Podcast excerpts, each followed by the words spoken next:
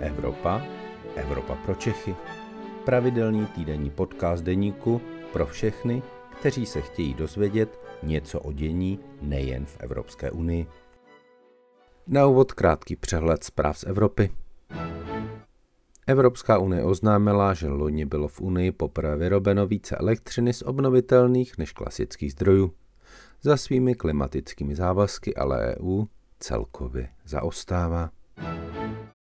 Polsku zemřela při porodu žena, které kvůli novému drakonickému polskému zákonu nepřerušili včas těhotenství. Tisíce Poláků proti zákonu znovu protestovali. Rusko vyhlásilo kvůli masivnímu šíření koronaviru mezi populací, která je pouze minimálně očkovaná, víc než týdenní lockdown. Je maskovaný jako sváteční pracovní volno. Dobrý den, vítám vás u dalšího podcastu Evropa pro Čechy. Mé jméno je Luboš Palata, jsem evropským editorem deníku a spolu se mnou je tu opět Aneta Zachová, šéf-reaktorka Euraktivu. Ahoj Aneto. Ahoj Luboši. My se dnes budeme věnovat klíčové události tohoto týdne, kterou je klimatický summit v Glasgow a především vystoupení českého premiéra Andreje Babiše, který promluvil na jeho začátku. Babiš ve svém vystoupení odsoudil zelenou dohodu EU a uvedl, že EU páchá klimatickou sebevraždu. A ne to nebyl to náhodou Andrej Babiš, kdo zelenou dohodu, neboli chcete Green Deal za Česko podepsal?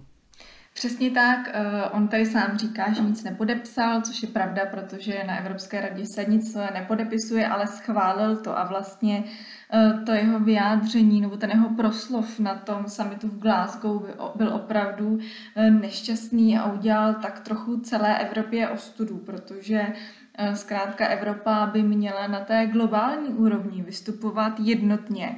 A Evropa, všech těch 27 hlav členských států, to zkrátka shodlo na té zelené dohodě pro Evropu. A pokud Andrej Babiš s tím má problém, tak zkrátka eh, měl být předtím aktivnější a důraznější na té evropské úrovni.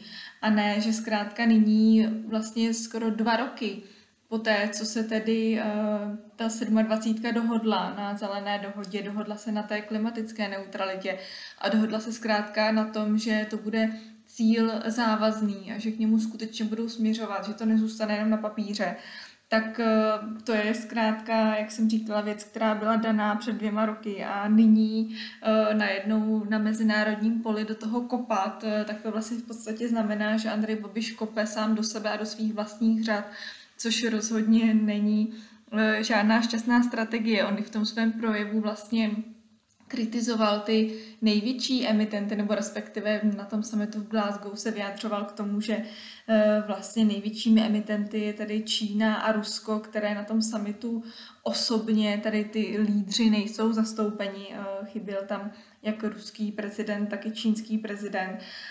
Ale on si tady stěžuje, že e, Evropa nemá ty páky na to, aby je přesvědčila k tomu, aby ty emise snižovaly také a aby e, také byly ambiciozní a zároveň vlastně podrývá těmi svými slovy vůbec nějakou tu vyjednávací moc Evropské unie. Takže skutečně já ten jeho projev hodnotím velice nešťastně. Já si myslím, že ono to tak nějak i zapadlo v tom mezinárodním prostředí, že eh, každý už zkrátka vnímá Andreje Babiše tak trochu s rezervou, eh, že ví, že ta jeho vyjádření jsou často směřována spíše na nějaké to domácí publikum, kterému za to zatleská, ale eh, že zkrátka ten jeho hlas na té mezinárodní úrovni není nějak eh, výrazný. Já jsem ani nezaznamenala, že by třeba o tom jeho projevu informovala zahraniční média, která naopak informovala velice důkladně o tom, co eh, říkal britský premiér, co říkal francouzský prezident. Eh, zkrátka se obraceli na ty hlavní lídry, na ty hlavní tahouny a chtěli slyšet je a eh, tyto, řekněme, průpovídky Andreje Babiše nikoho už moc nezajímaly a samozřejmě, že tam mohl hrát faktor i to, že už se ví, že zkrátka Andrej Babiš v české vládě končí a že um, ta, ta jeho vlastně pozice, ty jeho slova, tak uh, už jsou tak trochu eh, vyvanutá, protože zkrátka nastupuje v Česku nová vláda, která k tomu zaujme možná podobnou ale ne tak populistickou pozici jako právě Andrej Babiš.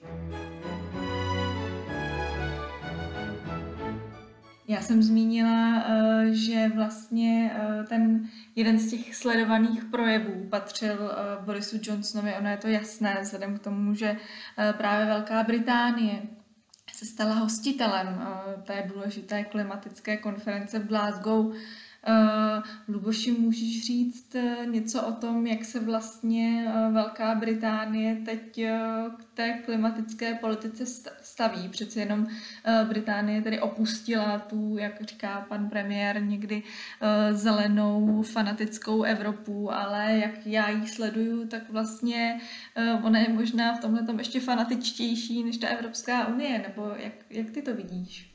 Já bych eh, neřekl fanatičtější, já bych řekl nadšenější, ale je to opravdu tak, že to vypadá, jako by Velká Británie vystoupila z Evropské unie eh, proto, aby mohla dělat ještě zelenější politiku, než dělá Evropská unie. Eh, když se podíváme na mnohé body těch britských plánů, tak je to vždycky ehm, něco, co připravuje Evropská unie, ale Británie tvrdí, že to udělá dříve, rychleji, lépe, eh, že ty emise sníží eh, více. Je to opravdu velmi ambiciozní eh, program, co vláda konzervativců nastolila. A v té Británii je to ještě tak oproti Evropě, že tam vlastně není vůči té zelené politice téměř opozice, protože se obě ty hlavní politické strany, jak lejbristé, tak konzervativci, shodnou na tom, že je e, třeba tu klimatickou politiku dělat, že je třeba zastavit globální oteplování a to je něco, co opravdu e, v evropské realitě a zvláště v té české neznáme. E, tam je to opravdu tak, že součástí politiky konzervativců už dlouho, už léta je velmi příznivý přístup k ekologii, k tomu ekologickému přemýšlení. A je to něco, co je pozoruhodné a co opravdu eh, z Británie dělá velmi důležitou zemi v rámci té snahy o tom eh, dostat eh, vývoj na zemi z ekologického hlediska pod kontrolu a zvládnout ten problém globálního oteplování co nejlépe, tak aby škody byly co nejmenší, aby to eh, globální oteplení a ta změna klimatu byla co nejméně destruktivní. Eh, důležitou roli tam ale hrají eh, také věci, které se v Evropě diskutují. Velká Británie hodně sází na nové přístupy, především v jaderné energetice, na výstavbu nových jaderných reaktorů a také nových druhů jaderných reaktorů. A v té britské strategii odchodu eh, od eh, uhlí a podobných paliv, eh, to hraje velmi klíčovou roli. Já bych se chtěl zeptat, Aneto, jak je to v Evropské unii? Je to opravdu tak, jak to vypadá podle posledních náznaků, že Evropská unie mění svůj postoj k jaderné energetice tak, že se z toho stane plnohodnotný takzvaný zelený zdroj? Já si myslím, že Evropská unie tak trochu balancuje nyní mezi eh, členskými státy a to mezi dvěma velice důležitými členskými státy. Zatímco Francie je tahounem té, řekněme, projaderné skupiny, ve které je právě i Česká republika, ale i Bulharsko, Chorvatsko, Maďarsko, Polsko a zkrátka celý ten středo-východoevropský blok, ta, ta Francie tam tro, tak trochu vyčuhuje z té západní Evropy a to samé platí pro Finsko, které je také projaderné. A na druhé straně tedy máme ty uh, protijaderné státy, mezi kterými je i Německo. A všichni víme, že zkrátka rola Německa je v Evropské unii velice důležitá a že Německo si velice často umí prosadit svou a umí zkrátka přesvědčit ty ostatní partnery k tomu, aby eh, bylo dosaženo nějakého kompromisu nebo aby to zkrátka hrálo nějak ve prospěch Německa. Vele Německa je tady samozřejmě Rakousko, takže Česko je z jedné strany obklíčeno protijadernými zeměmi, což samozřejmě může zasáhnout i do výstavby těch eh, jaderných bloků plánovaných u nás, protože zkrátka jedená elektrárna, ještě když se podíváme, jak Česko je malá země, tak určitě ty okolní státy se budou zajímat o to, jestli to jádro stavíme, zda, jak, jaké to bude mít parametry a tak podobně. Takže můžeme očekávat, že třeba i e, Rakousko bude brojit proti těm českým jaderným snahám. Ono to ostatně e, udělalo i se Slovenskem.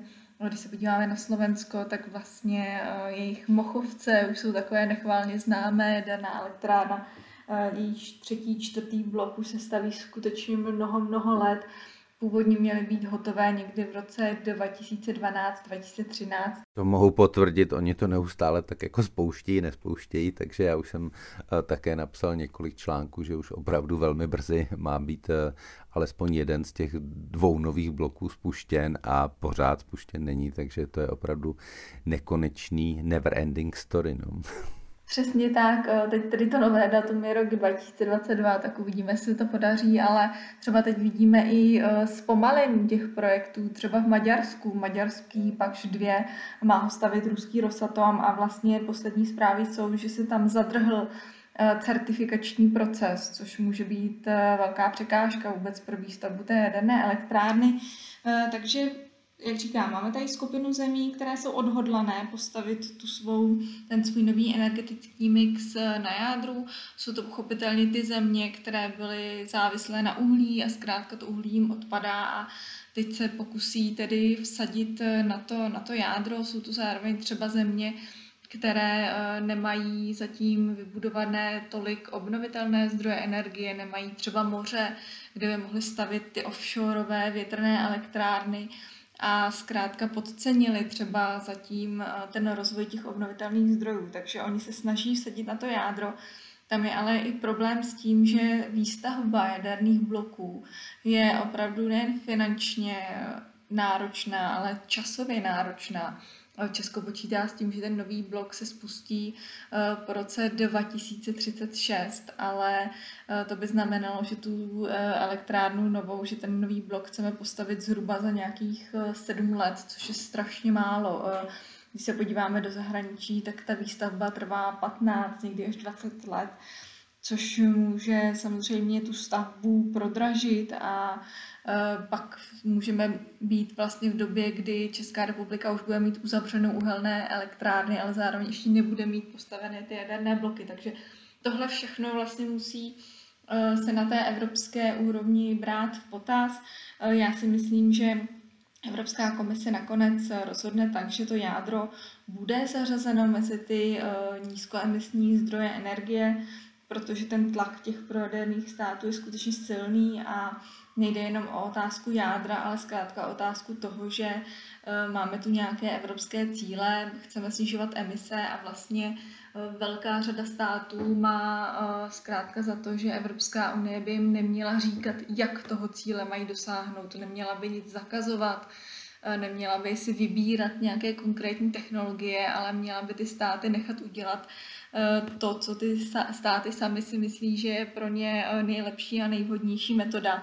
Česko si tady myslí, že to je jádro spolu s těmi dalšími zhruba 9-10 státy a já bych skutečně věřila tomu, že eh, nakonec se tedy Evropská unie dohodne a eh, až Evropská komise zveřejní ten takzvaný eh, delegovaný akt v rámci taxonomie, což je taková klasifikace vlastně různých ekonomických aktivit, takže to jádro se objeví skutečně na tom eh, zeleném seznamu a dostane to zelené razítko, což by naopak zase mohlo trošku usnadnit to, to financování, protože zkrátka v dnešní době už eh, velké banky ani další investoři nechtějí eh, financovat projekty, které ne, nemají tuto zelenou nálepku. Takže pokud by se tam to jádro dostalo mezi ty zelené projekty, tak mu to skutečně může usnadnit cestu a skutečně třeba budeme svědky nějaké jaderné renesance v Evropě.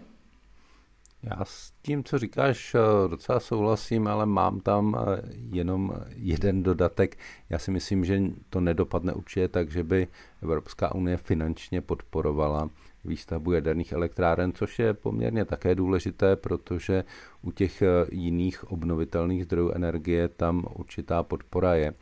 Takže na to si asi počkáme minimálně do toho příštího finančního období a zřejmě do změny vlády v Německu, její součástí jsou zelení a tam si to opravdu nedokážu představit, že by v rámci Evropské unie Německo eh, za současné vládní konstelace s něčím takovým souhlasilo, ale uvidíme. Každopádně dnes jsme se dostali na konec našeho podcastu Evropa pro Čechy. Aneto, já ti moc krát děkuji za účast a budu se těšit příští týden naslyšenou. Také moc děkuji naslyšenou. To byl podcast Evropa pro Čechy. Příští díl poslouchejte opět ve středu ve 12 hodin. Naslyšenou se s vámi těší váš Luboš Palata.